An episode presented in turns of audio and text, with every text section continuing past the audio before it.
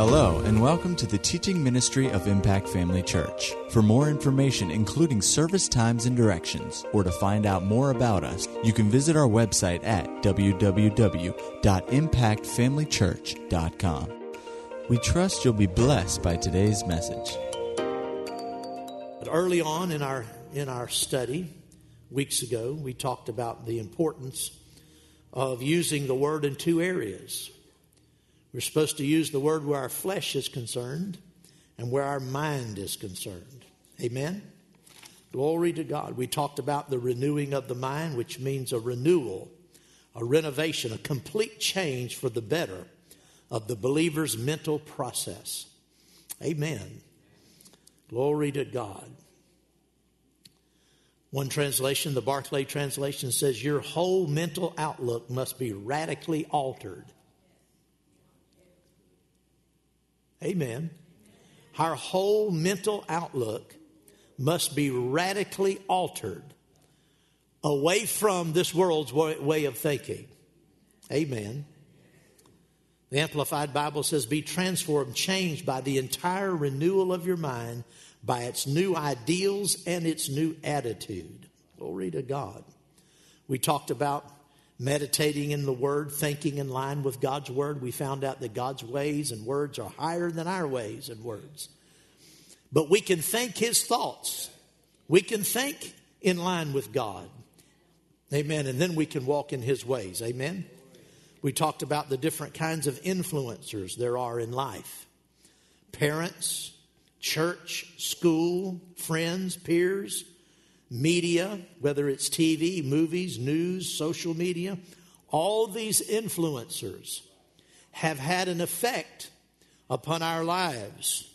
But only the Word of God, only the Word of God is a sure and reliable source of information. And so we need to pattern our lives along with the Word, even now. Amen. Not just when you got born again, but even now. James told the, the church to receive with meekness. In other words, humble yourself. Humble yourself where your thoughts and attitudes are concerned. Humble yourself under the mighty hand of God. Receive with meekness this engrafted word. It's able to save your souls. We found out that when the Bible talks about the soul of man, is talking about primarily the mind, the will, the emotions. Now, I will say this that the word soul is used in a, uh, a more general sense also. Uh, uh, specifically, the soul of man, the psyche, as it's in the Greek, is the mind, the will, and the emotions. But the word soul is also used in the Bible in a more general sense of the overall person.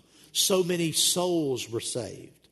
And so uh, the Bible does speak of, of man as a soul in that sense of the overall man. And you know, even in our own language, in English, we have words that are, uh, you know, in, we take it, we say it one time in a general sense, it means one thing, but in a specific sense, it means something else. Isn't that right? You take the word automobile. Uh, do they still have? I haven't noticed in convenience stores because I usually gas at the pump and get my receipt and go right then. But if you go, do they still have the auto and truck magazines, auto and truck sales magazines? Do they still have? Yes? Yes? No? Yes, okay. And I, if it used to be called the auto and truck uh, trader, right? Well, autos, automobiles includes trucks. Trucks are automobiles. So specifically, automobiles are all vehicles. But generally speaking, we refer to cars as automobiles and we refer to trucks as trucks. But really, they're all automobiles. Well, the soul of man specifically is the mind, heart, the will, mind, excuse me, the mind, will, and the emotions of man. But generally speaking, it can apply to the whole man. So that's why you'll see some scriptures along that line sometimes. But uh, he said in James that if we would receive the word with humility and in meekness, it would save our souls. And he said this to people who were already born again. So it has to apply to more than, than what people accustomed uh, accustomedly apply it to. It, it applies specifically, very specifically, to the, to the mind of man, which is the seat of the will and the emotions and so forth. And it's able to save or, or restore. Old Testament Psalms talks about the restoring of the soul. Exactly the same thing.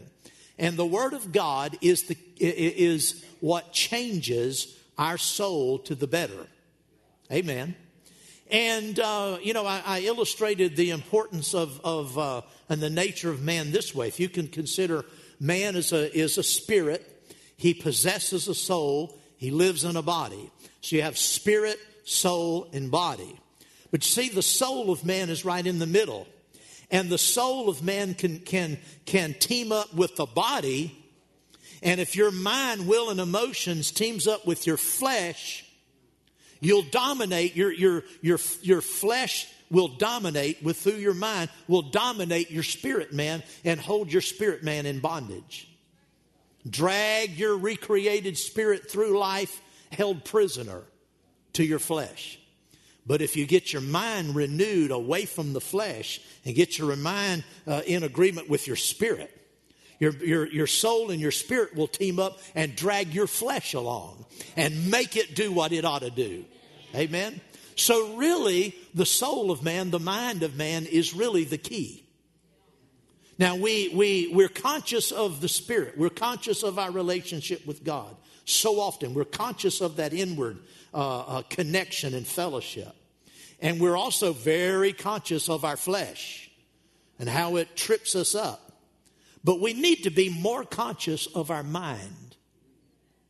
We need to be more conscious of our, of our soul in the sense of making sure that we do something with it. Because if we'll do something with our mind, and what do we do with it? Renew it. If we'll renew our mind, amen, it'll enable us to be strong and, and fruitful believers. Hallelujah. And we'll do what the Bible says. Well, amen. We'll do what the Bible says and not what we feel like and not what the world says. We'll do what the Bible says and we'll act like the Bible says to act and we'll believe what the Bible says. Amen. Hallelujah. Praise God. We talked uh, last week about being not being conformed but being transformed. We've talked about it a little bit in the past, but last week we got into it in more detail. We found out, go with me over to Romans chapter 12. We found this out in verse number, well, let's start in verse number one. We've talked about that a little bit. We'll read verse number two also. Romans 12, 1 and 2. I beseech you, therefore, brethren, by the mercies of God, that you present your bodies a living sacrifice, holy acceptable to God, which is your reasonable, that is your rational, thoughtful service and worship to God. Notice that we are to present our bodies. He's not going to do it for us. We don't do something with our bodies, then nothing will be done. And we'll stand before the Lord one day ashamed. But we need not do that. Amen. Verse 2 it says, it says, And do not be conformed to this world, but be transformed by the renewing of your mind, that you may prove that what is that good and acceptable and perfect will of God. You'll never really walk in the perfect will of God until you get your mind renewed with the word and then act on what you know. Amen. We found out last week that the word that's translated conform it's a verb and it means, uh, and it's in the negative, so it means do not be conformed to another's pattern. In other words, you are you, recreated in Christ Jesus. You're born again, a believer, a child of God, his very own child. He's your very own father. He said, but don't be conformed to another pattern. And the pattern that he's talking about is the world's. Don't be conformed to the world's pattern. And we found out too that the way this was written, Paul actually said, Stop being conformed to the world. So, this was something that the believers in Rome were guilty of doing. They were actually, even though they were born again, had received eternal life, even though had, they had become a child of God and, and, and had all of the, uh, of the uh, uh, uh, inheritance and everything that belongs to all believers as Christians, they were actually being conformed to an outside force. That's why Kenneth Wuest translated the first part of this verse. He said, Stop assuming an outward expression that does not come from within you and is, and is not representative of who you are in your inner being, but is patterned after this age. Again, we pointed out that the world here is, is not, the Greek word is not the cosmos, it's the Greek word uh, aion, and it means the, the intellectual, the moral, the cultural climate of an era. And so he said, whatever, whatever age you're living in, to the, to the Romans, but it would apply to us today, stop being conformed to this world. Stop, stop uh, letting the, the the outward life that you exhibit to people, stop, let it, stop letting it reflect the world's ideas instead of what's on the inside of you. Amen. Then he said,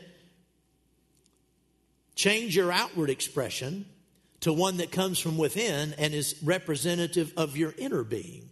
That's what the word transform means. It means to bring from the inside to the outside. We talked about the word uh, in the English metamorphosis. It comes from this Greek word metamorpho, and it means to, to change the outward form. He's telling the believers at Rome, and he's telling us today in High Springs and right here in this building that we are to be transformed. Let our outward, our outward form change to reflect what's on the inside. How do we do that? We do it by the renewing of our minds. Amen. We pointed out that instead of being transformed, too many Christians masquerade in the thoughts, opinions, beliefs, ideologies, ethics, worldview, social movement, or movements or advocacy of this age. And, and by doing that, they, they cloud the glory of the Lord that's on the inside. We're not supposed to represent the world to God. We're supposed to represent God to the world. God doesn't need any reminder of what the world is like. So that we don't have to come together, you know, and look like the world just so he'll remember. He, he's well aware of what the world's like. We've been redeemed out of that. Well, amen. Now, I, uh, at the last few minutes last week, I quickly read some scriptures, but the Lord said to me, uh, you know, the, the, you need to go back over these and read these scriptures a little more and take a little bit more time with them. And we have four or five scriptures, and they all bring out the same truth. The Bible says, in the mouth of two or three witnesses, let every word be established. Well, we have four or five witnesses here of this same concept. So let's go first to Ephesians chapter 4. And again, we looked at these right before we left last Sunday morning. Ephesians chapter 4, verse 17 says, And this I say, see people, or hear people turning, see people turning. Let everybody get there. Verse 17, Ephesians 4:17 says, "This I say therefore and testify in the Lord, that you should no longer walk as the rest of the Gentiles walk, in the futility of their minds." Now, a lot of times I think we would read this scripture and we would the part where we're not to walk like the other Gentiles walk, and that resonates real quickly uh, as it pertains to our uh, outward behavior, our walk. Like I said last week, you know, you, you might have been a real partier, you know, before you came to Christ, or you might have been this or that, you know, and lived, you know, sinful life, and you don't do those things anymore. You don't go to those places. You don't, you know, participate in that. So, you know, you, you think, well, you know, I've got this covered. But notice, the Gentiles do this in the futility of their minds.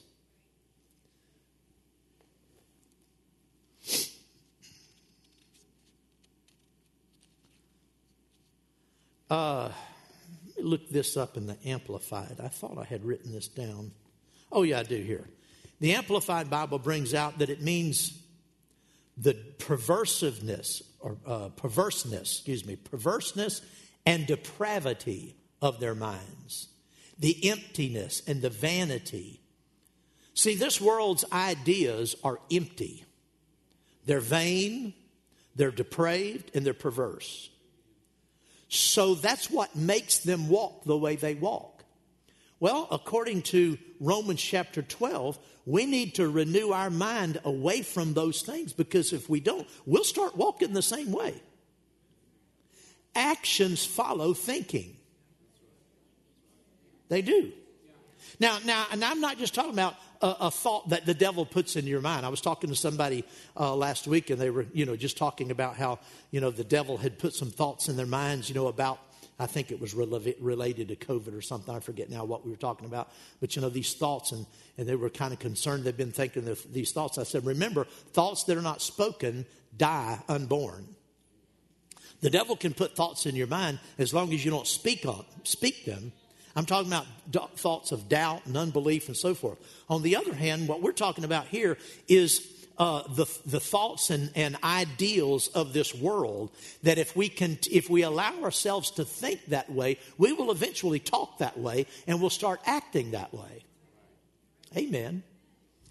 So he said here in uh, verse 17 do not no longer walk as the rest of the gentiles walk in the futility of their minds having their understanding darkened being alienated from the life of God because of the ignorance that is in them, because of the blindness of their hearts. My goodness. Think, look at the way he described the, the, uh, the unsaved. Their understanding is darkened, they're alienated from the life of God. They're full of ignorance, that is, ignorance of God, and their heart is blind. Why in the world would we want to act and talk and think like them? Why would we want to try to be like them? Why would we want to try to, to uh, uh, why would we want to gain their admiration for any reason? Or their approval? Amen. Who being past feeling have given themselves over to lewdness to work all uncleanness with greediness, but you have not so learned Christ. If indeed you have heard him and have been taught by him. Now, I've always read this verse, and it's always occurred to me that this was a very peculiar or, or, or odd expression here. But you have not so learned Christ. I dare say there's not very many of us, if any of us, uh, let me back up. People will say, I came to Christ, I accepted Christ, so forth, talking about your, your, your experience. I came to Christ at a such and such time. I don't think I've ever heard anybody say, you know, back in, in, in 2007, I learned Christ. It's just, it's just not an expression. It's, I think it's really unusual. But, but that's what it says. You have not so learned Christ. See, there, it's one thing to come to Christ and to accept Him and to be genuinely born again. It's another thing to learn Him. Jesus said, Learn, take my yoke upon me and what? Learn of me. It's one thing to take his yoke upon you in the sense of submitting to his, his, him as Savior, but it's another thing to learn of him. You have not so learned Christ. And notice, if indeed you have heard him and have been taught by him. If indeed.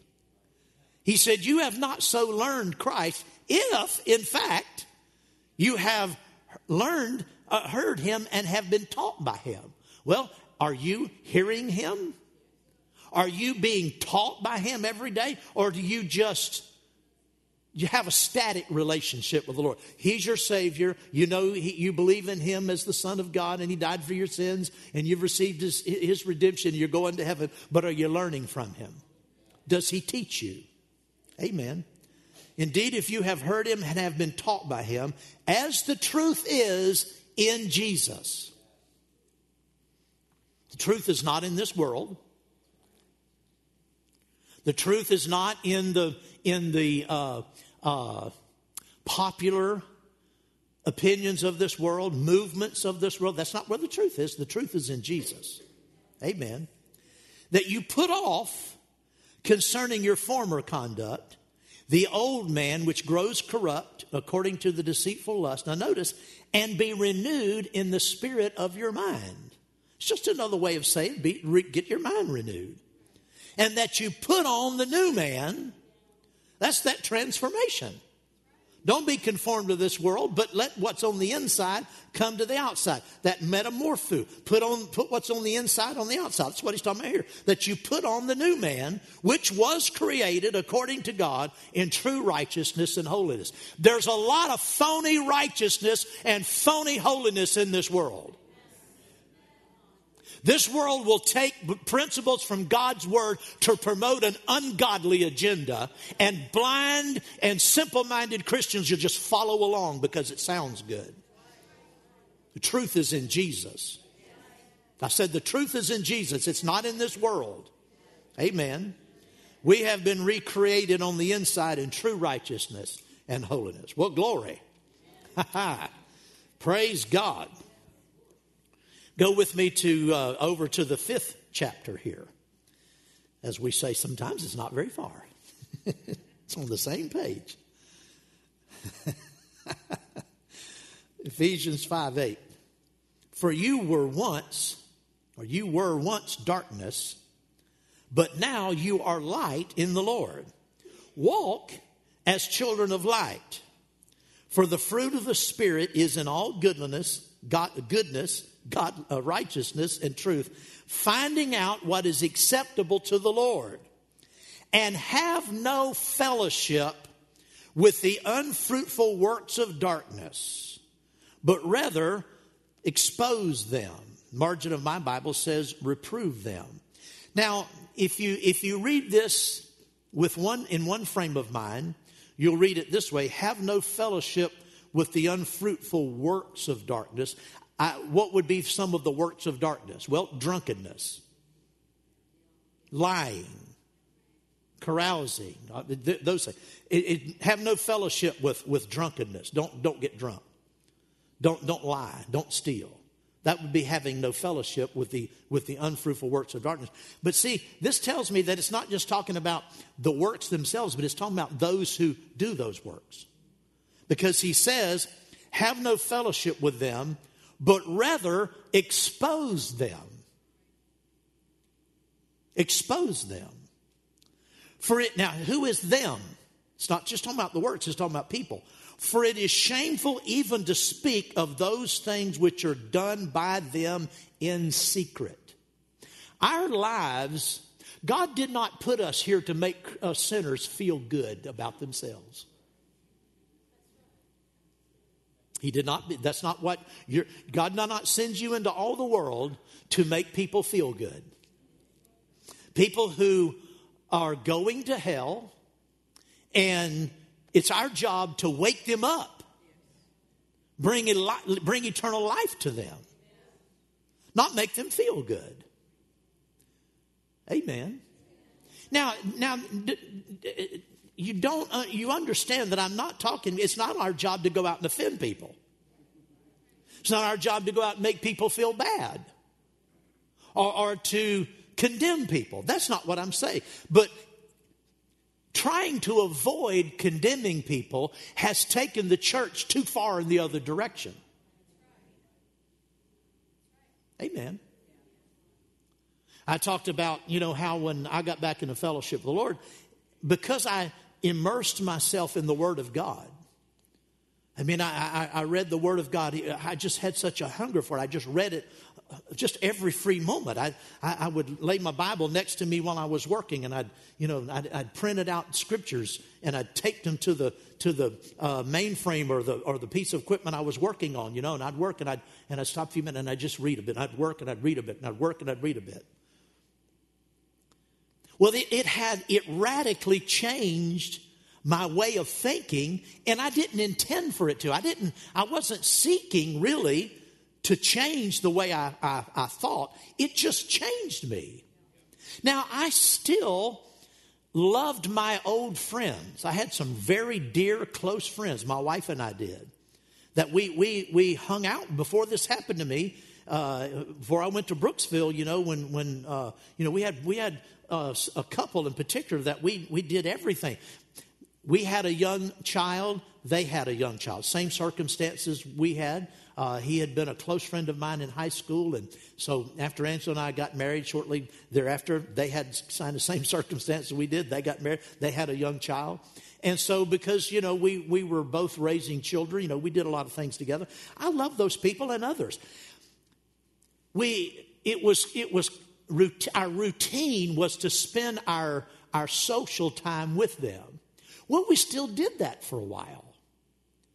Uh, now, this particular couple moved away, I think, uh, a couple of years, maybe a year or two after that. I, I, maybe I'm not sure when, I think 74 or something. But, uh, you know, other people, I still, I still stopped by every now and then, checked into my old friends, just because, you know, that was my routine. Some of my you know, single friends, you know, I just drive by their house, you know, and sometimes, you know, Angela would send me to the store in my old days, you know, to go buy something, and I'd stop by so and so's house, and I'd be there for four hours.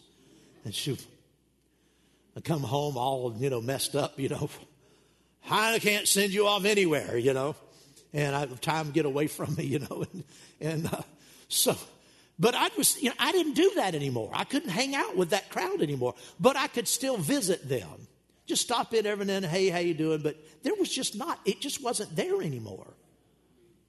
I could not really fellowship. Now remember, in, in 77, my wife and I took a, a trip to Pennsylvania to see this couple that had moved away. They had moved, her, her parents had a, a, a 75 acre apple farm that hadn't been worked in years. It was an old, you know, uh, family land, been in the family a long time. Her father had another job in, in a big city somewhere, so he didn't live there. So Chris and Charles uh, moved up there, Chris's parents' property, and you know, for hippies, that was like the that was like the uh, the greatest thing, you know, to to live on a, a, farm in Pennsylvania. Even though they didn't, they didn't farm it, you know, it, it was just cool because it was, you know, it was uh, you know, the, the back to nature and everything organic, that didn't start with you guys. It started with the 60s, you know.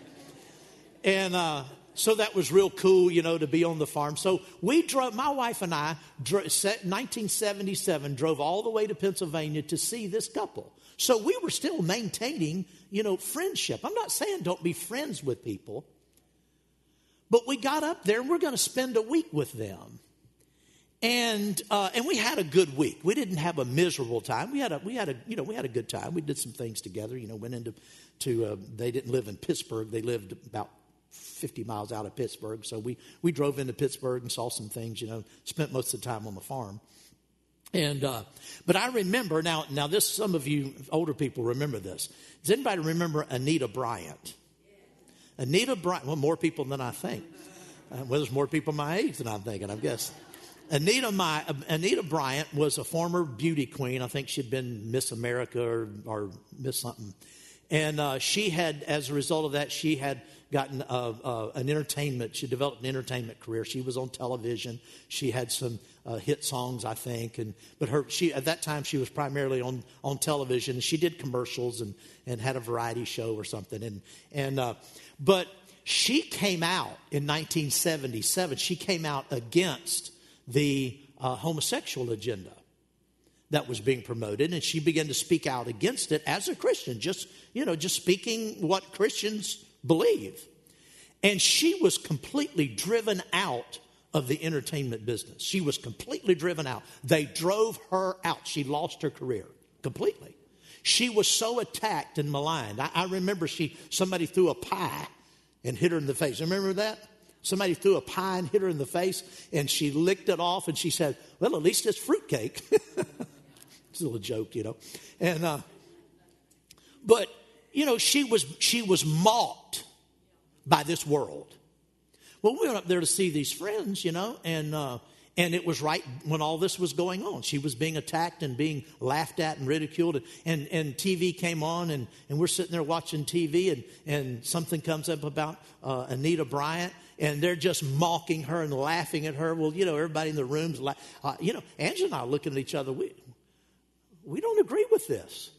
We did, I finally just got up and left the room, went back in the bedroom until that segment was over, you know. So I'm not sitting there listening to this. Because see, I'm not going to I'm not going to go with this world's way of thinking. I don't care how pervasive and, and, and how they try to persuade. I don't care if everybody goes one way. I'm going to stay with stay with the Bible. Amen. That's what this is talking about. Amen. We're, we're like I said, no, I started to say this. The reason I brought this up, uh, Charles. Now he and I used to go to the Quaker church together when we were anti-war protesters because if you went to a Quaker church, you could get uh, a conscientious objector uh, uh, classification from the, from the draft board, and you wouldn't have to go to Vietnam. So we went to the Quaker church in Jacksonville, and, and it wasn't a church. It was, they called it a church, but it wasn't. They weren't saved. I'm not saying other Quakers weren't, but this one. Everybody came in and all hippies. It was a room full of hippies sitting on the floor I remember this one guy, he's, he, and I just vivid in my mind, he's sitting on the floor and his, his legs crossed and that, you know, that, what do you call that? Lotus, you know, he's got no shirt on. Back then, guys wore very short, ragged, cut off blue jeans. So he's sitting in the floor with his cut off blue jeans, no shirts, got, you know, beads and everything, and he's just sitting there, and, and everybody sat in silence. That was a church service. So we would go to that. Well, Charles was a Quaker. And he actually got, you know, a, a deferment from, from serving in the war. And uh, I had a high draft number, so uh, the reason I didn't go. But uh, so Charles has always been, you know, sort of a uh, you know free spirit. So we go up to Pennsylvania, and I'm getting somewhere with this. And he tells me, he tells me, he says, Edwin, he said, I was up on the mountain the other day, and God spoke to me. I said, He did?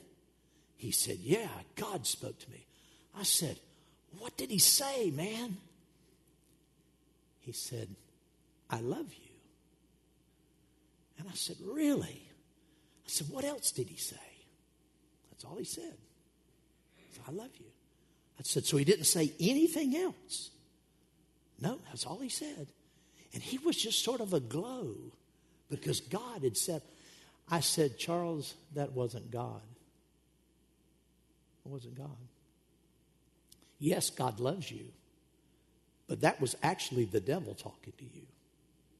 Because God so loved the world that he gave his son for you. That's how much he loves you. See, when that voice spoke to him, pretending to be God, and said, I love you, he went off the mountain with this sense I'm okay. God loves me. Everything's good. But he was still going to hell. You see what I'm saying? God wouldn't say, I love you. God would say, I love you and, and reveal Christ to you. That would be what God would do. God wouldn't leave you with a false sense of security. Now, I said it kindly. I didn't say it abrasively. These were friends. But I said, Charles, that, wasn't, that wasn't God. Because God wouldn't leave you without a way of salvation. He would tell you about Jesus. And so I witnessed to him again. I'd witnessed to him before. This is what I'm talking about. We, we can love people, but we can't go along with, with things that are false just to protect people's feelings. I mean, he could have heard God loves me. He could have walked around in the glow of God, of, of God loves me. He could have walked out the highway and been hit by a truck and gone to hell. At least he wouldn't have been offended by Edwin. No, that's not our job. Well, amen. He, he was somewhat offended. But I, I didn't try to offend him. I said it as kindly as I could. I, I love the man, he's a, he's a great man. Our job is to speak the truth. Amen. Well, praise the Lord. Uh, go with me to James. It's one of the other verses we looked at. The Lord's instructed me to spend time on this. James chapter 4. And let's look at verse 4 and 5. Now, in the Old Testament, when Israel would go after false gods, when they would leave the worship of Jehovah and follow after false gods, God would accuse them of adultery, spiritual adultery. So that's what this is talking about. Uh, he said, Adulterers and ad- adulterers and adulteresses, do you not know that friendship with the world is enmity with God? Now, this was 1977 that Angela and I went to Pennsylvania. We were still friends in, in, in uh, one sense of the word, but we weren't friends like we had been. We couldn't be friends like we had been before. There was just no common life there anymore. And this is what this is talking about. Do you not know that friendship with the world is enmity, hatred, hostility with God? For whoever wants to be a friend of the world makes himself an enemy of God. Whoever wants to be a friend of this world, not, not in a, in a uh, my, I consider my friendships with unsaved people to be redemptive friendships. I have a, I, have a friendship with people who aren't saved, and my number one goal is to see them come to Christ. Isn't just to just to know them uh, just as friends. So we can have we're we're supposed to reach out to the world, but we're not supposed to be uh, taken with fellowshipping and identifying with people in this world. Amen. Well, it's the truth. Whoever wants to be a friend of this world makes himself an enemy of God. Or do you not think that the scripture says in vain, the spirit who dwells in us yearns jealously? Translation here from, uh, from uh, New Century Version says, says, The spirit that God made to live in us wants us for himself alone. The Holy Spirit came into our life and He's very jealous over us. He wants us for God alone. And if you're following the Spirit, He will lead you into a sanctified life. Not, not, a, not a holier than thou, not a self righteous, not a condemning life of others, but a life that seeks God's glory and God's favor and God's truth and God's ideas and God's values over everything else. Everything else. Amen. Hallelujah.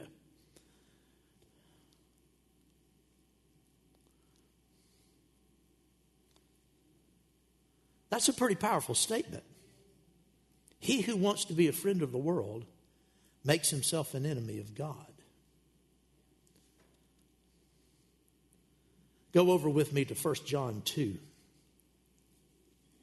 1 John 2. Verse 15 Do not love the world or the things in the world. If anyone loves the world, the love of the Father is not in him. For all that is in the world, the lust of the flesh, this is what's in the world. This, this, these things that we're about to read here, this is what drives the world's values. All that's in the world, the lust of the flesh, the lust of the eyes, and the pride of life is not of the Father, but is of the world. And the world is passing away, and the lust of it. But he who does the will of God abides forever. Like I said, who, who we're, we've not been called to yield ourselves to the way the world lives or, or the way it thinks, or to get their approval on their, on their standards. We're not to get the approval of the world based on their criteria. We, if we, it, yeah, it's good to be admired by the world, but only out of, out of our righteousness. And if they don't value righteousness, they won't value you. If people have no regard for righteousness or little regard for righteousness, if they don't value the things of God, if they don't have a respect for the things of God, you have no business being respected by them. And trying to be like them and think like them is a sellout to God. That's what he said, it's enmity with God. You can't, you can't walk with the world and walk with Jesus too. You just can't. Amen. So it matters who you try to impress. who you trying to impress in your walk? Are you trying, are you trying to win the, the, the, the uh, accolades and, and, the, and the approval of this world? Accolades and the approval of this world? No. You, you want to win God's approval. Amen. We're supposed to be a light to this world. When we talk like them and act like them, we don't win them. You can't win the world by mirroring the world to them. Now, give you just a just a, a, a way this works out, and this is what I'm about to say. I'm not. I'm, I'm, I'm going to talk about the way you dress, but this really isn't about dress. This is an illustration. When you come to church, you should dress like you're going to church, not like you're going to someplace else. This world has its own culture. This age has its own culture. The church is supposed to have its own culture, not reflect the world's culture. If you if you walked down the if you were driving, you don't go to bars, but this is an illustration. I don't know why I thought of this. If you if you were driving by and you saw if you were in Tampa Bay or in Tampa and you and you saw some big uh, Buccaneer sports bar. On the outside, it's a sports bar. It's got all this Tampa Bay Buck stuff. It's a sports bar. What would you think if you walked in and it's an English pub? Everything's green inside. You got servers dressed like leprechauns. You would look around going, What's going on here? You walk, you probably walk back outside, sports bar, go back in, and it's, a, and it's a, an English pub. It doesn't match. You, you expect the culture of whatever it's supposed to be to be in that establishment, right? We ought to have a church culture in the church, not a worldly culture.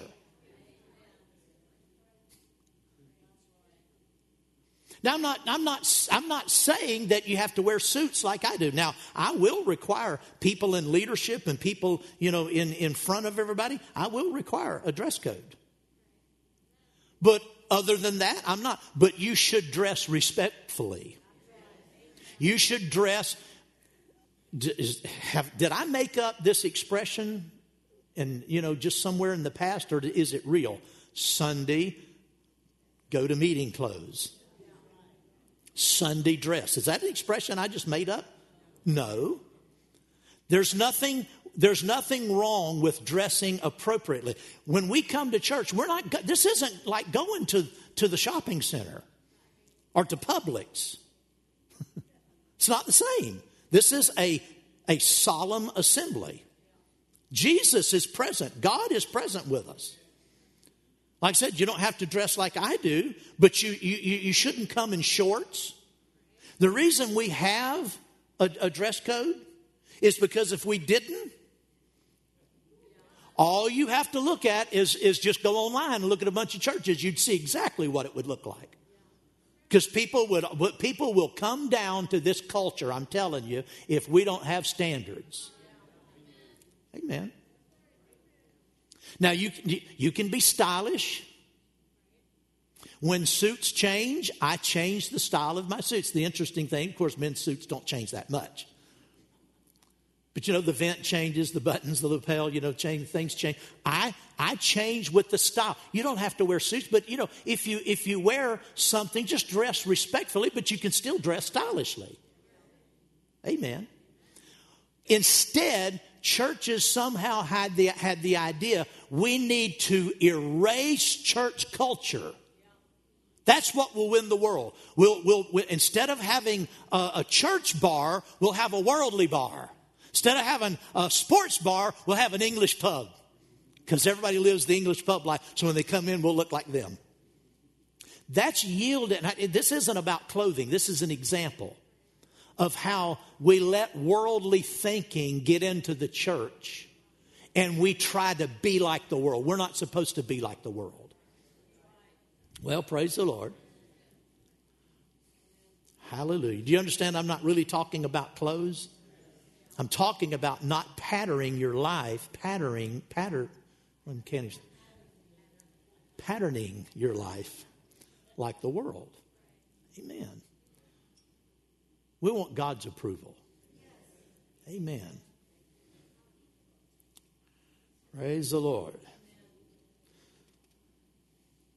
Go with me, then we'll close with this 1 Corinthians 15. I didn't get any further than I got last week. But I spent more time on it than I did last week. 1 Corinthians 15, verse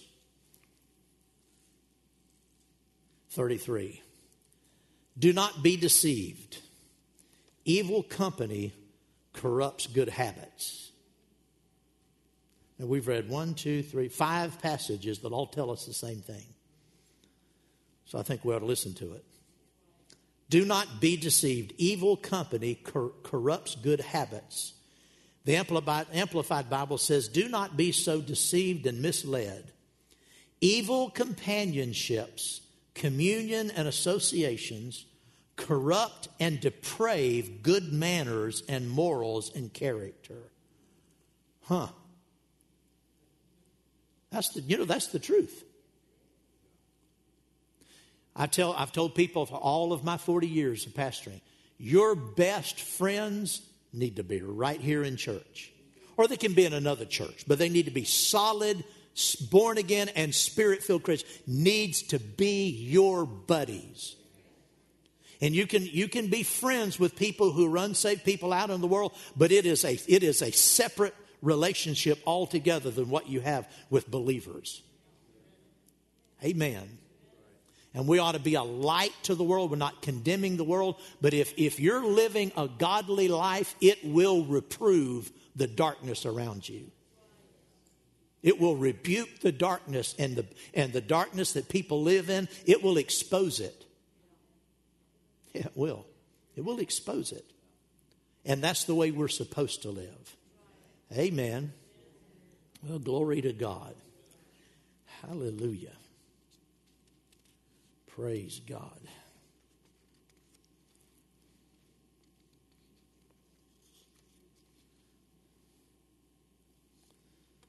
When you do this, when you let the Word control your thinking, you'll be transformed and reflect the glory of the Lord to the world. You'll stop sympathizing with the world, defending and apologizing for those who live in defiance of God's laws. You know, God didn't, God didn't send us to defend the rights of people that live in darkness. Amen. We have laws that do that, but that's not the, that's not the work of the church. You will stop making excuses for those, even in the church, who insist on walking on in darkness under misguided notions of tolerance of, and love. Praise the Lord. It's not the role of the church to provide a safe harbor where sinners can come and feel good about themselves and their sinful lifestyles. That's not the role of the church. It's not the role of the church for, for, to create an environment where sinners can come. Yes, there's a balance. We have to set about. It is our responsibility to create an, an, an environment that is welcoming to sinners so that they feel they can, they can come and hear from God. But if it goes to the point that it makes them, if we make them so comfortable that we accept their sinfulness, we have, we have, we have done them the worst kind of dis, dis, disservice in hiding the truth from them. Amen. Well, glory to God. Let's stand up. Praise God.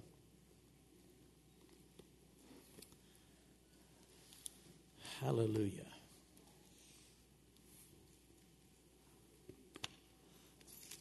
Well, praise God. You get anything out of this? Hallelujah. Glory to God. Father, we judge ourselves where our thinking is concerned to line up with you and your will and your plans, your values. What's important to you should be important to us,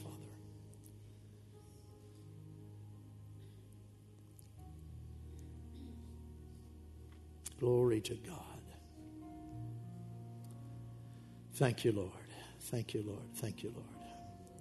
Thank you, Lord, for speaking to every heart, Father. May we all judge ourselves, consider what is important to us, what our values are,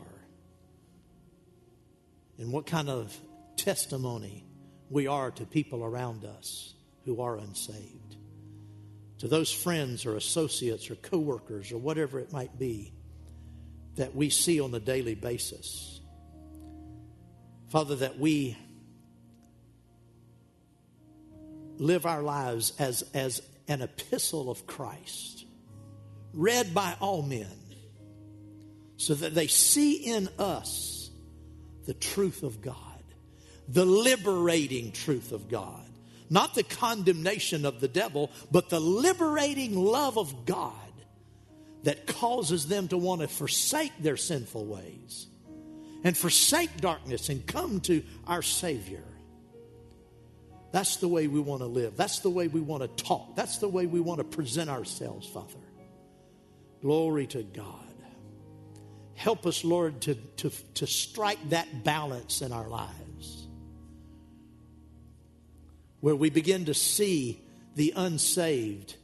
We see unsaved friends as our mission field. If you've given us and allowed us to have relationships with people who are lost, we are your voice to them because you've, you've allowed us, you've given us the opportunity to have a relationship. Oh, what a what a place of potential influence we can be. And who other, who else but us, who has that person's heart and that person's ear? Father, may we reflect Christ. May we reflect redemption. May we reflect forgiveness, restoration, life, the high life to everyone we meet. Glory to God. Thank you, Father. Thank you, Father. Thank you, Father. Glory to God. That's our calling. That's how we are to relate to this world, Father. As lights, as missionaries, as, as ambassadors for Christ everywhere we go. Glory to God. And so we renew our minds, Father, by getting into the Word, feeding on the Word of God, putting it first in our lives. Father, we, we determine to let your Word shape our thinking and our acting and our speaking. Glory to God, so that we will, in fact, radiate your love everywhere we go. Glory to God. Thank you for that, Father. Amen.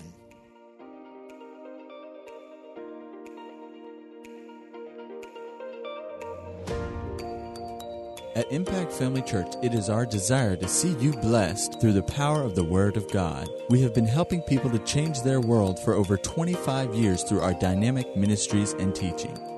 If you are going to be in the North Central Florida area and are interested in attending our services or just want more information about us, you can visit us online at www.impactfamilychurch.com.